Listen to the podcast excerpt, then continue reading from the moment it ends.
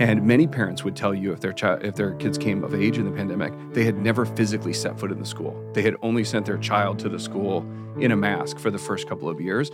So it's understandable that there's just a lot less social fabric to draw on when a child is missing to say, "Hey, can you get her here every day? I noticed she's missed 10 days already this year." And instructionally, I think things got stripped down to the basics.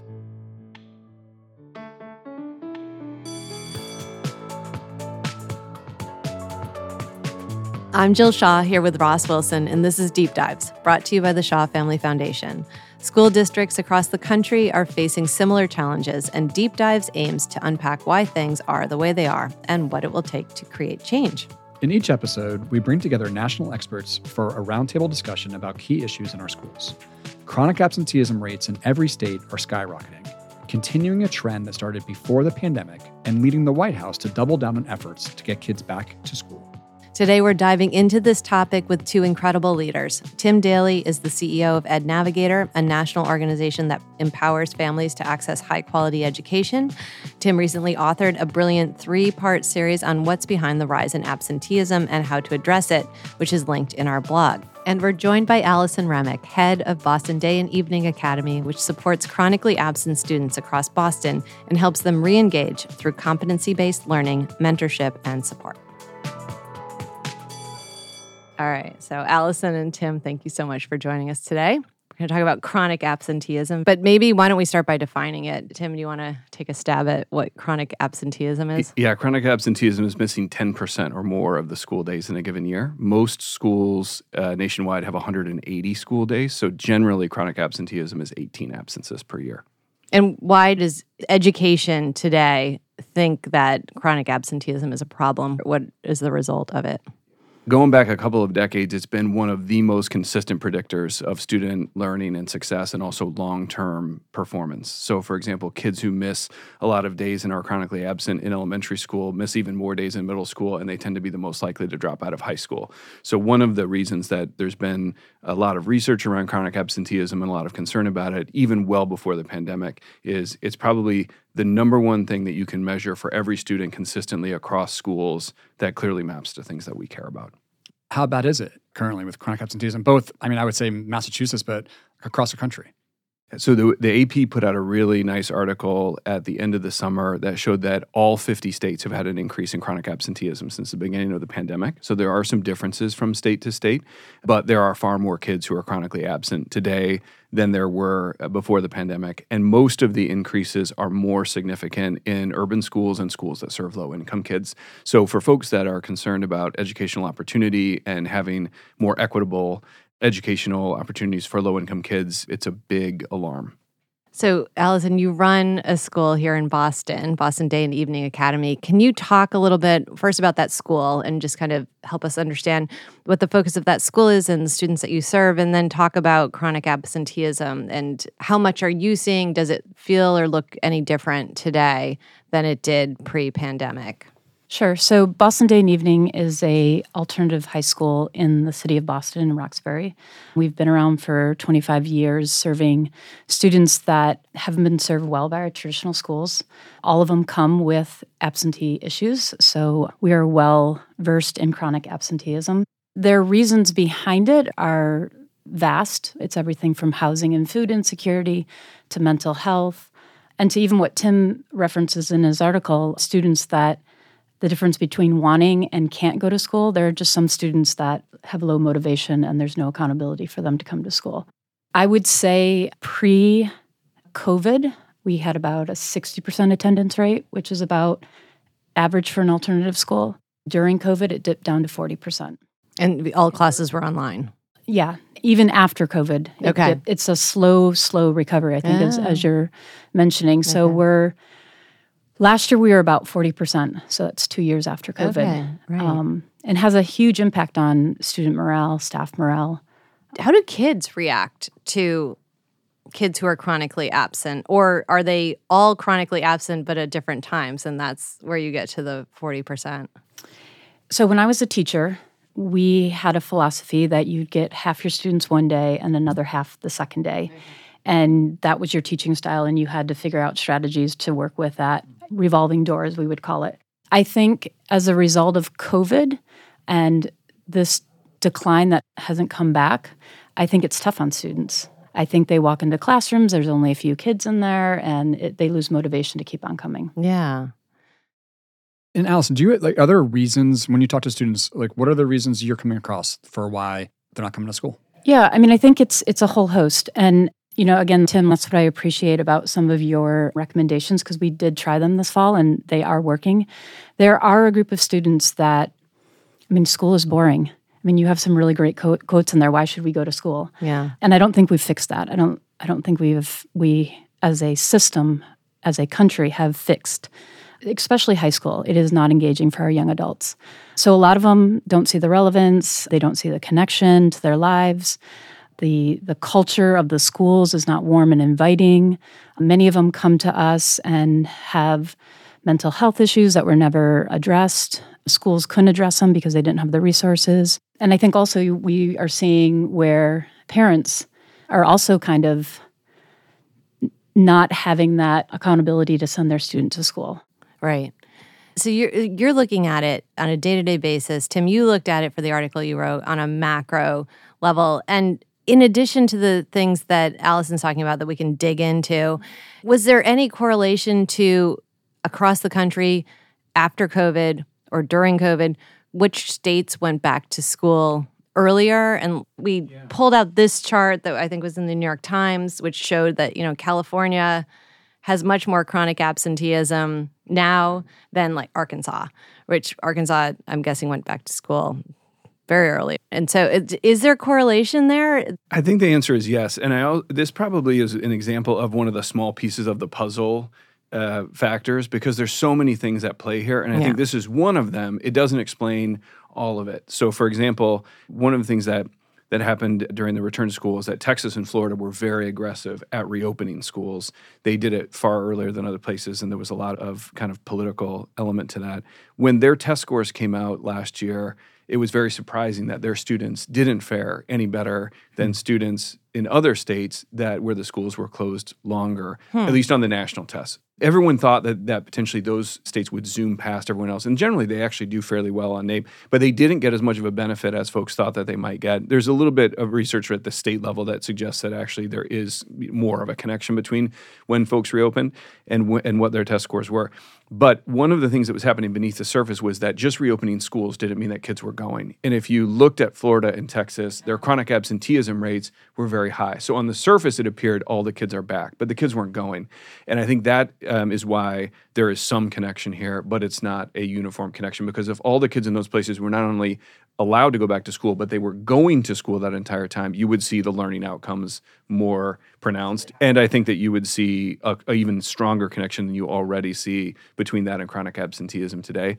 But I do think essentially, and Alison, I think, was making this point going to school is a social activity and it is a social norm. So the more schools, eroded that social norm by saying you can't come to school or it's not important that we reopen school, it definitely sent a message to parents.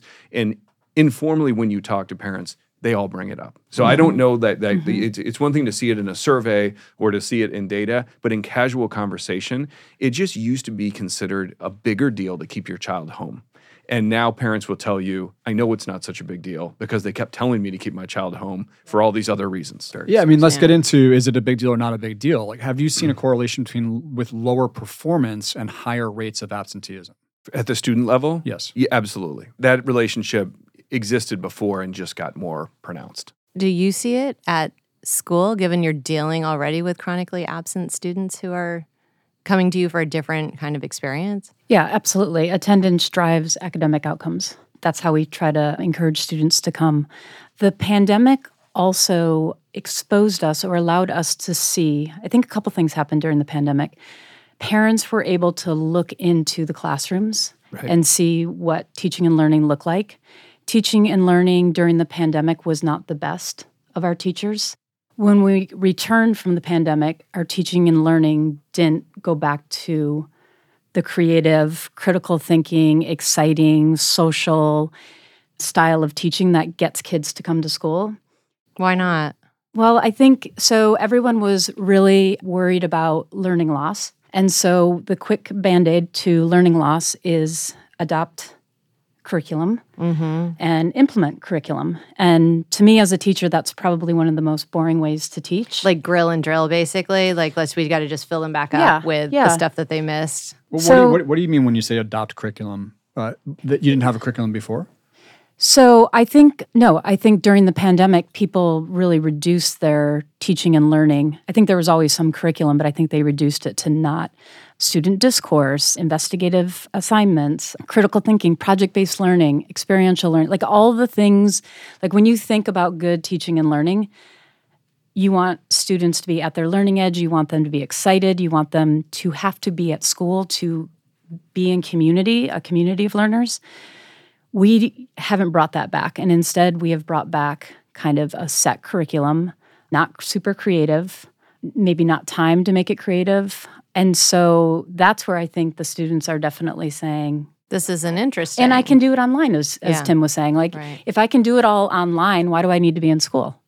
And so, if we can invest in the teaching and learning that we know, like when young kids, and I'm really speaking at the high school level, Yeah. but when we think about what good teaching and learning looks like at a high school level, there has to be a reason for these young adults to come into the building. Do you have a point of view, Tim? In elementary school, is the same thing happening? No, it rose everywhere. High school has always been higher, so it remains Mm-hmm. higher. But uh, one of the most intriguing trends was that even for young kids, they started missing a lot more school. And in terms of how we think about what's driving it, they're not making the decision about whether they go to school or not. High school kids often are. So Right. the fact that even the very young kids are going far less often is interesting. You're getting emotional. I am getting emotional I just thinking your about emo- it. Let's talk about your emotions. Um, the instructional trends, I think, were the same in elementary, though it was harder to do things that were fun. For a couple of years, there were no field trips, Right. there were no after school clubs. Parents couldn't come into the school for parent teacher conferences. They couldn't come to school to see singing performances or to read to the class because uh, outside visitors were limited. So everyone's connection to the school was significantly limited. And many parents would tell you if their child, if their kids came of age in the pandemic, they had never physically set foot in the school. They had only sent their child to the school in a mask for the first couple of years. So it's understandable that there's just a lot less social fabric to draw on when a child is missing to say, hey, can you get her here every day? I noticed she's missed 10 days already this year.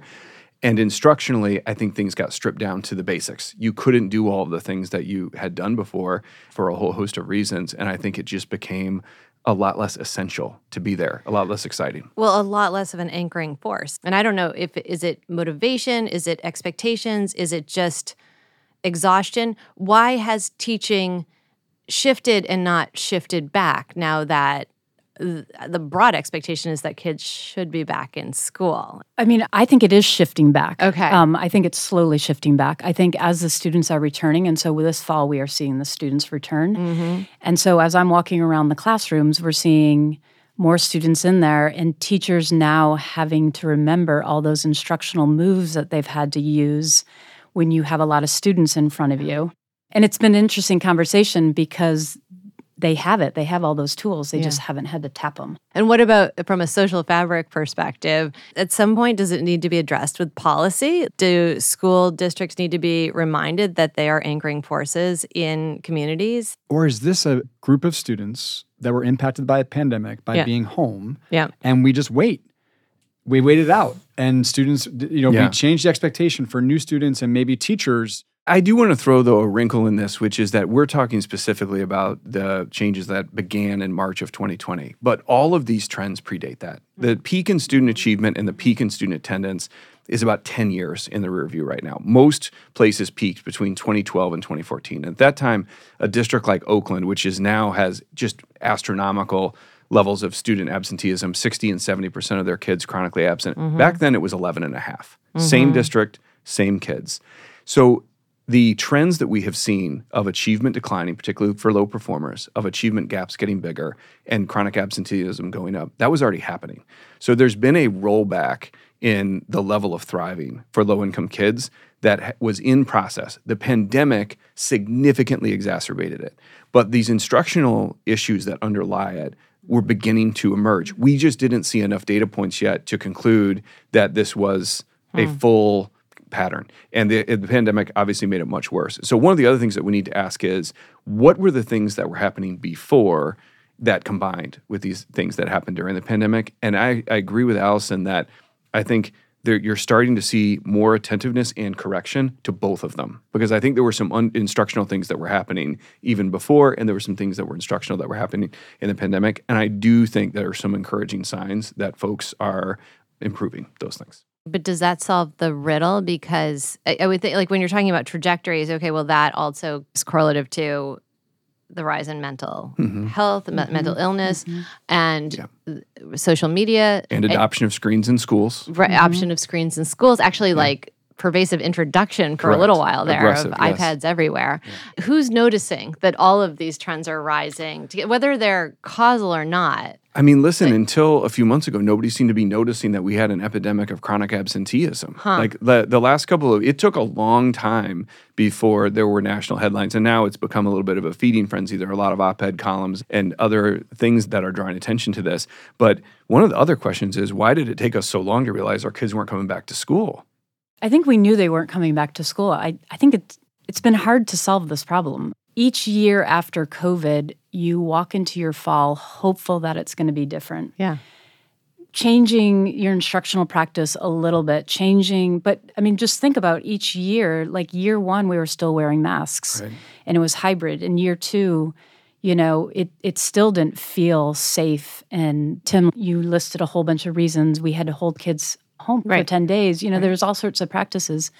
So, as someone who's worked with chronic absentee students, like it is tough. Like this is the hardest work and it is complex and it is one solution does not solve it. I think people recognize kids were not coming back. I think they just didn't have an answer. And I the one thing that I think is really interesting that I found and this caused us to shift our attendance practices is that you mentioned the importance of numbers of days missed and then nudge letters to families. And what is happening is that a lot of our student information systems where we track our attendance don't have interfaces on them that make nudge letters easy, that don't make reporting easy, that don't make tracking easy. PowerSchool is the one we use. Talk, uh, just say, what is a nudge letter, just so So just it. reaching out to families and your child isn't here and your child isn't here for X amount of days.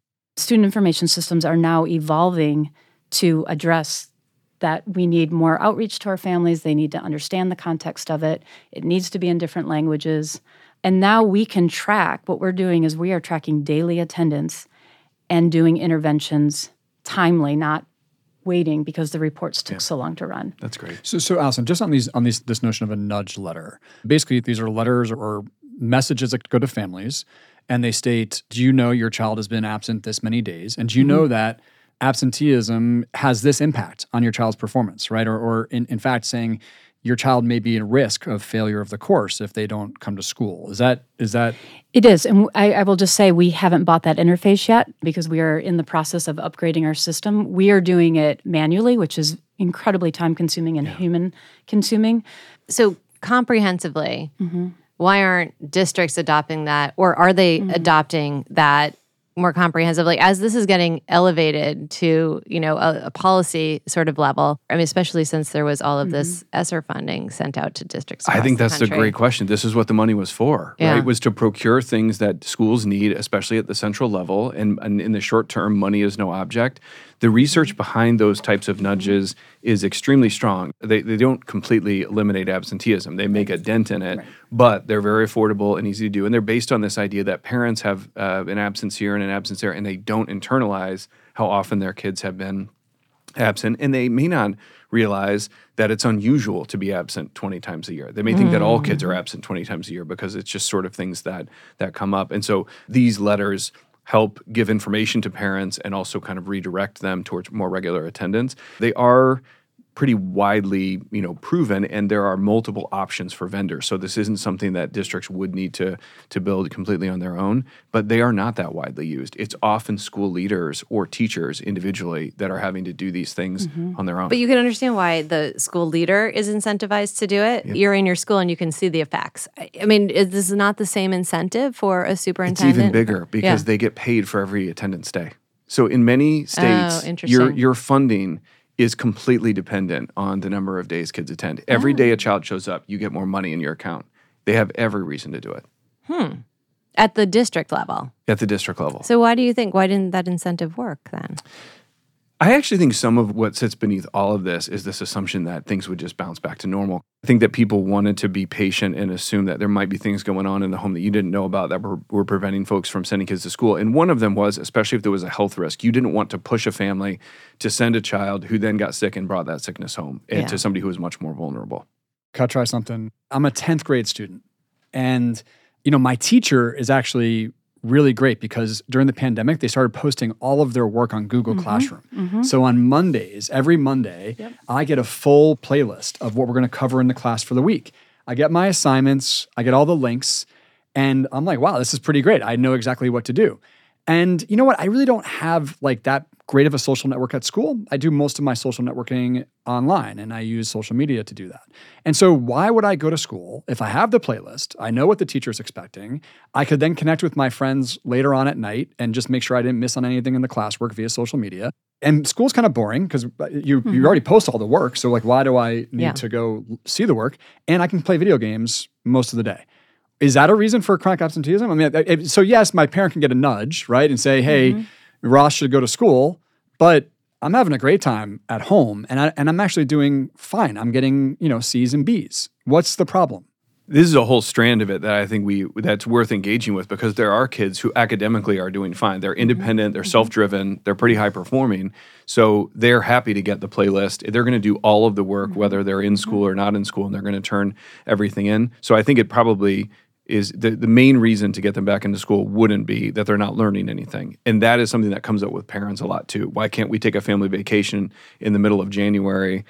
My child's going to miss a week of school, but it's so easy to make it up. And it's so much cheaper to take that vacation in January than to take it like during the holidays when everybody else is doing it. I think though it, it seems promising and there are definitely places where you hear folks speak positively of it. I do think we should be careful because we, we don't know is whether academics were the main thing that they were getting out of school. And we also have these enormous spikes in social isolation, depression, and other mental health issues. And I don't know whether those things are exacerbated by kids socializing mainly through screens and being away from schools. And another trend that really caught my attention is fewer kids playing sports, which also is very unhealthy for them. And sports are one of the main reasons that kids come to school. So when they're involved in teams, mm. even kids who otherwise would be a little bit reluctant to come, come just because their teammates are there or they can't participate. And kids who are taking the option where they essentially disengage and participate mainly online are much more likely to participate in, in sports and clubs. We need to be careful about condemning that approach completely from the outset because it may work for some kids and we may want to get more flexibility. But I'm also a little bit cautious about saying that's the new thing and that any kid who doesn't want to go to high school, we should just automatically say, great, do it online. Kids are having very different responses based on their circumstances to the exact same situation. Like, as in, my school's closed for COVID. Some of them had a really mild response to that, and some it seemed to be really detrimental. So I'm curious about it, but I feel like there's there's a lot we don't know. But I would think you would have some insights on this, Alison, because part of your value proposition to students is that you understand each one of them uniquely and are creating an educational experience that allows them to move on to whatever they deem the next thing college or certification or a job. How do you respond to that or how do you think about that? Yeah, no, I think I think Tim is spot on, and it's a great question, Ross. I think when you have a school like Boston Day and Evening, that's an alternative school, we can take on some of those students because I would agree that if they're making academic progress and they're working and they're you know taking care of their child and but they're still making academic progress and they're doing at a high school level then that's the flexibility we need to give some of our young adults and that's mm. why we have alternative schools and our data can look a little bit different in terms of absorbing some of that low attending student mm. but i think having that flexibility for young adults who have a host of challenges we need to be able to do that I also I would agree with Tim. Like there is something to be said about the so- social aspect of learning mm. that we don't want to lose. And I know that some students, I've had conversations with teachers where they themselves are introverts. So why, you know, like pushing kids to have student discourse. But you know, I think our world is going to be a better world when we have more diverse thinking happening in a social environment. So that would be my only push against a parent that would say, my son or daughter is doing well. I want to keep them home. there seems to be a couple different arguments here for getting kids back in school. There's one argument that's saying to families and to educators, hey, make them go back, mm-hmm. right? Like, let's make some consequences here. Let's say this is a different paradigm. This is post pandemic. Let's make them go back. Let's make them sit in those classrooms. You know, my, my parents would have said, go to school. I said, well, I'm bored. I don't want to go to school. Hey, Ross, you're going to school. There's not a choice. Like, get out of the house and go to school, right? So there's that sort of like, just mm-hmm. get them out of the house and make them go to school. Then there's sort of the other paradigm, which is like, hey, maybe we've we're seeing something different here, right? Maybe mm-hmm. over the last 10 years, we're starting to see mm-hmm. that we got to think mm-hmm. about education a little bit differently and we got to engage our students. And our, by the way, our students are telling us something, right? They're telling us, hey, we don't really like what's going on in our classrooms and our schools. We don't like going to school. Maybe we, re- we should respond to that with rethinking what we're doing in our classrooms and our schools writ large, create more flexibility, use more technology, do things that are engaging to our students. How do you guys think about those two sort of paradigms of like just make them go back mm-hmm. or let's completely rethink K 12 education and figure this out, how to re engage. So, my impulse on this is to sequence it because I'm scared and maybe skeptical to jump into the reimagination part before we get the basics right again. Because I, I still feel like this return to the, the practices where families feel connected to their school and teachers feel like the instructional programs are strong and kids are attending. I think we get the basics right, mm-hmm. but I think we don't lose this conversation about what did we learn from the pandemic that we can leverage for the future because there are so many things that we learned that can be more flexible. We can differentiate instruction for kids with different needs. I think that we can cater to student interests in totally different ways. But I do worry that we've just had this sense of being so overwhelmed, and school districts have talked about how difficult it is to staff and how difficult it's been even to get to this point. That I worry about introducing too much of a tornado around that, and maybe it's maybe I'm too incrementalist about this. But I think it's let's do the first things first. And once we get to a point where we've reestablished baselines, where we have kids in almost every grade performing at pre-pandemic levels and we have pre-pandemic levels of absenteeism and we have pre-pandemic levels of teacher vacancy then i think great let's start thinking about the bigger picture well, yeah, but except for doesn't that assume that we're going to we're going to get back to the number of teachers that we need, that they're all going to be certified and beyond proficient, that they're going to be excellent teachers who are going to create these environments that Alison's talking about, where you foster a love of learning and a collaboration and a conversation in, in a social space right. with and doesn't it also assume that mental illness rates don't continue to rise? Can we as a country, as a district, as a school, fight all of these sorts of rising tides that are right. a little fierce. Mm. Um, is there a way to like regain normalcy yeah. the way that you're talking about so that you can kind of stepping stone your way into it? Or do you have to say oh geez this is the new normal and therefore the new normal needs a whole new set of solutions? I would say we can and need to do both. Mm-hmm. i think it's your carrot and your stick right? I think we need a stricter attendance policy. I'm not a fan of including it in grades but we do need to set a higher expectation for students to be there call the parents in, talk about what's going on, finding out from that conversation if there's something more underlying the attendance.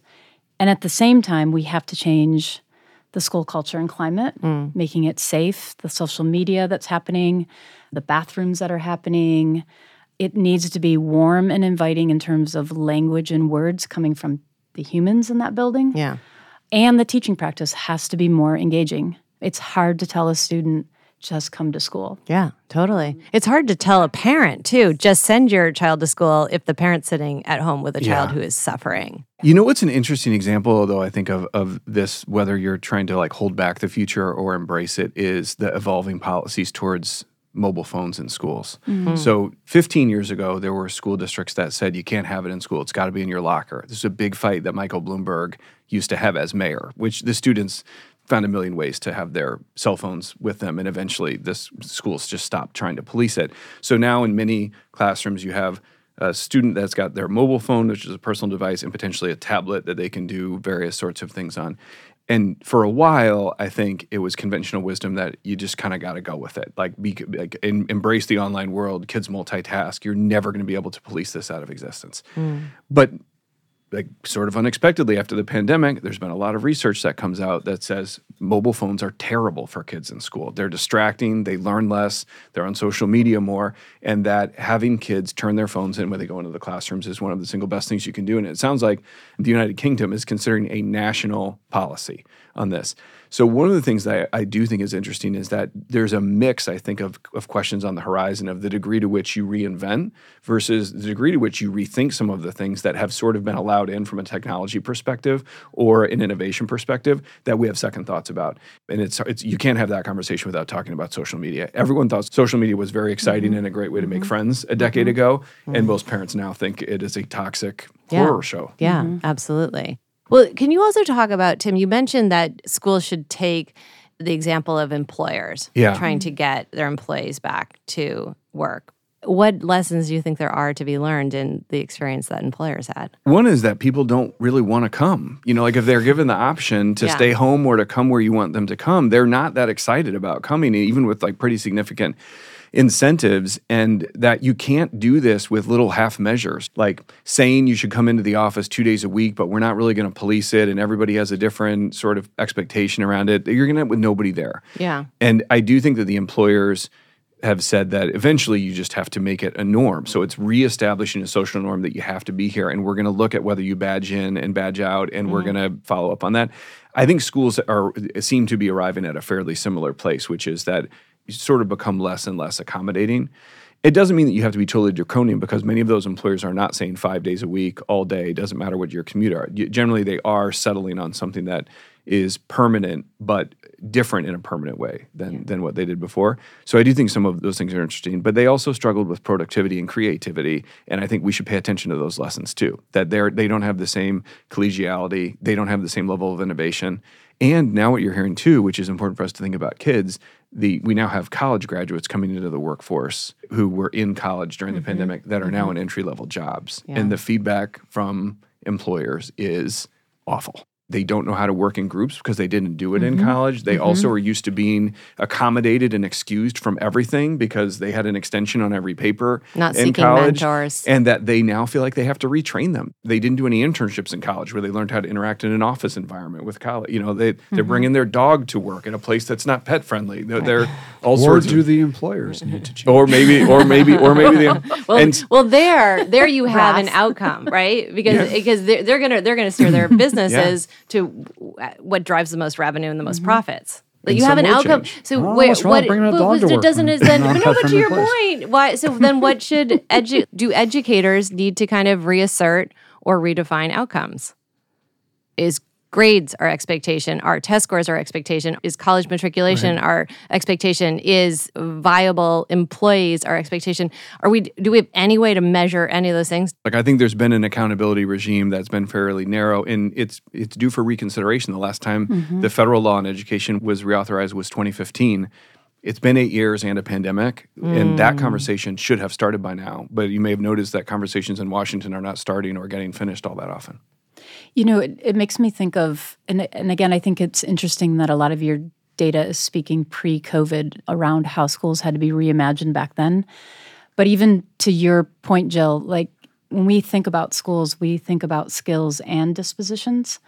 And so we might right now just be focusing on skills and academic outcomes and not the dispositions, the habits of mind, the habits of success that we for you know years ago looked at those characteristics as what defined a graduate as being successful in post-secondary learning. And so we may be focusing and I, I do feel like districts are focusing on this learning lost and it's all about skill and content and less on those habits and characteristics. And i think in lieu of that, if education doesn't uh, lay it back down, get parents bought into it, and mm-hmm. everyone kind of on the same page about what expectations are, kids are doing that on social media.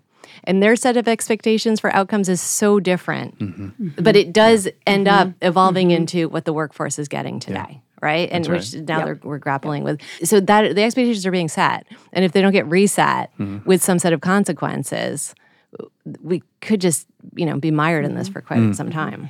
Mm-hmm. So we're in a high level conversation around sort of the what, what we should be doing and resetting expectations as districts. I think that's really important conversation. I want to take a real step back though to uh, something that Tim you wrote about, which is stop enabling absenteeism. And Alison, you said you should say we said we should do both, right? We should have both have accountability for getting kids back in school and reimagine education at the same time, or reimagine our relationships and the new paradigm of education what are these consequences? Like, so students not coming to school, what are they going to do? Like, suspend them from school? Or are you going to take away the things that are the enticement to want to go to school? So, like, you, you you didn't go to school today, so you can't do the clubs and the sports that would actually draw you to come to school. Like, how how are there consequences to this? I think one of them is that the, you need to give feedback to the parents. So one of the key mm-hmm. consequence points that we have is what we put on report cards. And if you don't tell families that their child is not thriving as much as they would if they were in school every day, if you continue to give them report cards full of good grades and positive comments, which a lot of schools did during this time, then I think that's a form of accountability that we're not using. And parents care more, more about grades than anything else. So I think that's one. I do think, though, that there's nothing wrong with saying if you're not coming to school, you can't participate in extracurriculars. The very things that actually draw kids to school. I, I'm okay with that. I think that the extracurriculars are, we do want kids to do that. But the moment that you say you can do those without doing school, why would I ever come to school again? Like, I feel like teenagers are pretty smart.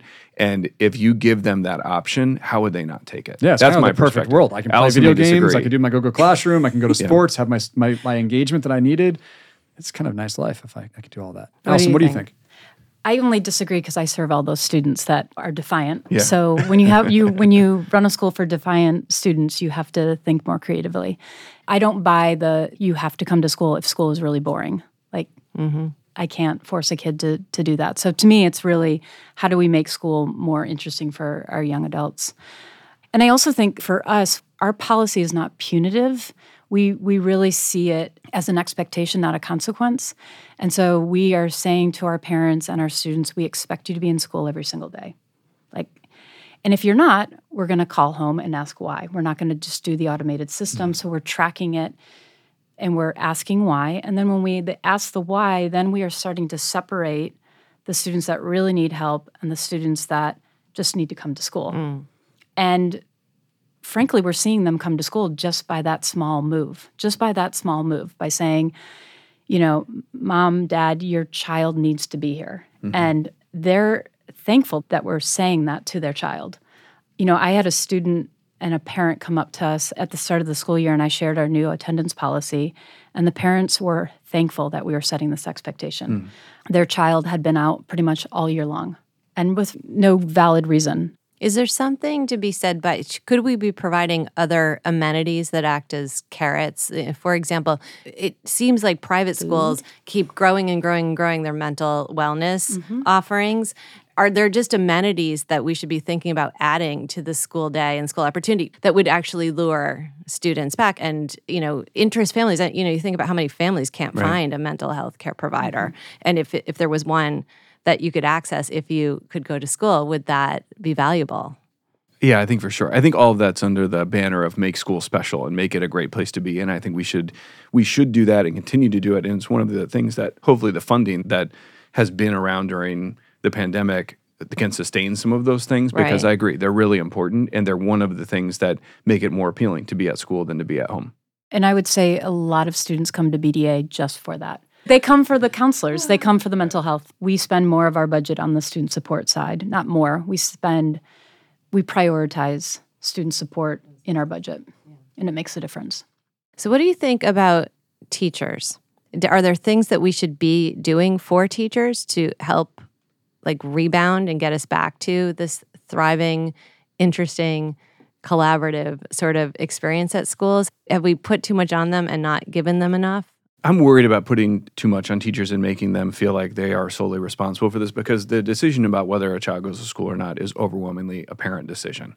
And I, I think schools are doing a lot, and we've all been afraid mm. to engage with the parent side of this. But the mm-hmm. parents are the ones that set bedtimes, they're the ones that get kids out of bed in the morning. And when an absence happens, the overwhelming like most common sequence is a child says, I don't want to go to school, and the parent says yes. So we have to either figure out why kids are saying they don't want to go to school or why the parents are saying yes if we don't want that to happen as often. So I think it's important to start there. There is one thing, though, I think that we could empower teachers to do because they are very trusted by parents and your specific classroom teacher probably has more of a relationship with you as a parent than the school principal especially at the elementary school level we could empower them to give parents better guidance on when to keep their kids home mm. So for example what is a fever and what is too sick to go to school during covid anything was too sick to go to school because we didn't know what it was and we didn't want kids to to bring infection in there when there was so much vulnerability. But now that we're out of that, if you ask the average parent, how high of a temperature do you need to have to stay home? A lot of parents will say, well, it's supposed to be 98.6. So if it's 99, they have a fever, they're staying home. American Academy of Pediatrics would not agree with that.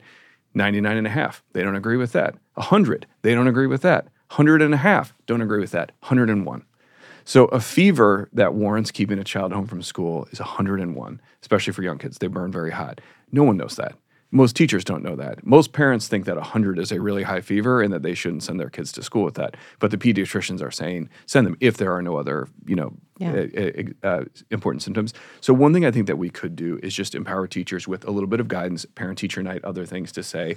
We're trying to make sure that parents have clarity yeah. because you're not going to get in trouble if you send your 99 and a half degree child to our school. That's okay. Here's when to keep them home. Here's when to send them. You heard it here first. So, um, chronic absenteeism around our country is a hot topic. Everyone's talking about it, not sure exactly what to do, but everyone's concerned about this. Even the White House, even the Federal Department of Education is concerned about this. Should you be able to talk to the Secretary of Education for our great nation, what would you say to him and say, here's our recommendation for you to how to address chronic absenteeism around our country? It's hard to imagine what you can do at the federal level at this point because it takes so long for policies that to trickle down. And I think one of the questions to address is should there be any ongoing federal attention to this? Because it feels like this caught them by surprise. They were way behind this. They they came out with something in august of 2023 about chronic absenteeism mm. not in mm-hmm. august of 2022 or august of 2021 and i think that they're they're getting a lot of criticism and i think quite honestly it's deserved. I think they are on this now and I, they're paying attention to it. It's much too late. Kids have missed an awful lot of school. And besides going on a lot of tours and putting out some statements. I don't think they've done very much. Let me bring it down to the state level or to the local level. Alison, what advice would you have to our local education policy uh, officials and say, you know, even maybe even school committees, right? And say, here's what we should do about chronic absenteeism. I, as a longtime educator, as a daughter of educators, would say invest in educators. I think we are not seeing teacher retention. I think we are not seeing folks stay in the profession for a long period of time, honing their craft, becoming really good at their craft, knowing all those teacher moves. So we saw that exodus of teachers. We're not seeing an influx of diverse teachers that reflect the population that they're serving. So invest there. I don't think there's band aids. I think teachers need the space to take curriculum and make it creative and make it fun. I think focusing on standardized scores all the time loses that. We saw that pre COVID where teachers are really feeling hamstrung by the need to like do X, Y, and Z to see their scores improve in their classrooms. And so all of those practices really drown out the creativity that educators really want to bring to their classroom. So I think shifting how we think, I'm always going to go back to teaching and learning, shifting how we are training them. We were talking about that a long time ago, our training programs, um, how we're recruiting, giving more freedom to schools. How long uh, will it take us to solve this chronic absenteeism issue? I think it'll take like three more years. I think probably that's it'll take that long for things to settle down. And I bet each of the next three years will be a bit better. I'm not a good futurist, but that would be my guess. You think it's that? I feel like that's so short. You think that it's that short because mm-hmm. now people are very aware. Yeah, like people probably at the principal level have been very aware. Yes. Yeah, and Ross's question was a good one. I think at the state level, state leaders can make clear of schools, what do we need from you? And parents, what do we need from you? Because you yeah. can't put it all, schools cannot solve this on their own. So saying that all of a school's accountability or a lot of it is now going to be based on solving chronic absenteeism. That's not a reasonable thing because they don't have total control over that. But I do think they can say, here's what we what we do expect. And for example, one of the things that schools can do is they have to pay more attention to teacher chronic absenteeism mm-hmm. because teachers mm-hmm. are missing more school than mm-hmm. they've ever missed before. And when teachers miss school, kids miss school. Yeah. That also doesn't get a lot of attention or coverage, but teachers are facing the same senses of disengagement. They may also have kids that have to stay home Yep. more often. That is something that you can address at the at the district level. Why are we having teachers miss so many days? And then I think be honest that on the other hand, parents, we need you. We need your partnership. You've got to get your kids in school. So I think the main thing that that state leaders can do is to put the emphasis in the right place, report these things transparently, and hold people accountable for the actions that they can take. Any any any last uh, words that you guys feel like you missed? I mean, this topic is something where there aren't easy answers, and the more you learn about it, the more you you realize how much you still don't know. And so I think it, it was great. I appreciate being part of it. It's so complicated. Yeah, thank you for being here. Thank you for listening to our conversation with Tim Daly and Alison Hramiec. We hope you enjoyed this episode of Deep Dives, and if you did, please rate, review, like, and share it with your friends. And if you're interested in what's happening in Boston Public Schools, subscribe to our other podcast, Last Night at School Committee, where we recap every Boston School Committee meeting. Have a great day.